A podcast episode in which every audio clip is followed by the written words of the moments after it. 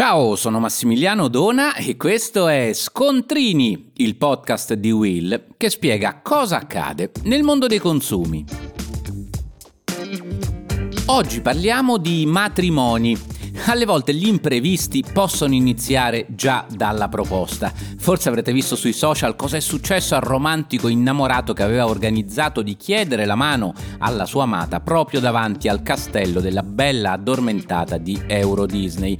Beh, la sua performance è stata interrotta da un addetto al servizio di sicurezza che ha invitato i due innamorati ad allontanarsi con immaginabile seguito di polemiche che hanno fatto diventare virale il video dei due fidanzati. Ma a parte questo, dal punto di vista dei consumatori è bene che tutto fili liscio dal punto di vista contrattuale. Il primo consiglio allora per chi si appresta al fatidico passo è quello di confrontare, magari con un certo anticipo, le offerte di diversi fornitori prima di procedere con le prenotazioni. Qui richiedere un preventivo è davvero fondamentale e che sia dettagliato per evitare il lievitare dei costi. Per quanto riguarda il banchetto può essere utile concordare preventivamente le porzioni minime minime, ma anche le cantine e i produttori dei vini che accompagneranno il pasto. E per evitare di pagare anche per gli assenti, di solito bisogna considerare che un 15% degli invitati manca l'appuntamento, è buona regola prevedere una proporzionale riduzione del prezzo in caso di defezioni, da comunicare naturalmente al ristoratore con un certo anticipo. Non secondari i servizi aggiuntivi come il fotografo e la musica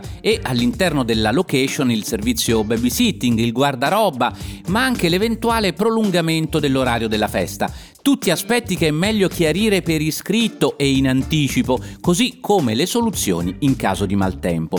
E come comportarsi con prenotazioni e pagamenti di acconto? Beh, ristoranti e location richiedono generalmente una caparra che secondo gli usi non dovrebbe essere superiore al 25%, ma attenzione, per il consumatore è meglio che nella ricevuta questa sia definita caparra penitenziale. In questo caso infatti in caso di disdetta si perde solo quella cifra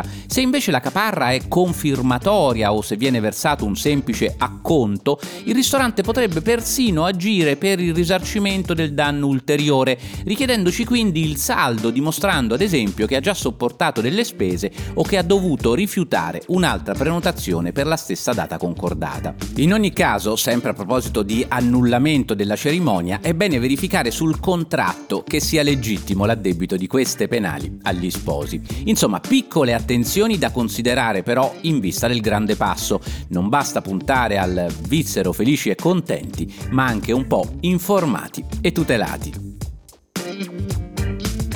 Per oggi è tutto, ma puoi ascoltare gli altri episodi di Scontrini sulla tua piattaforma di podcast preferita.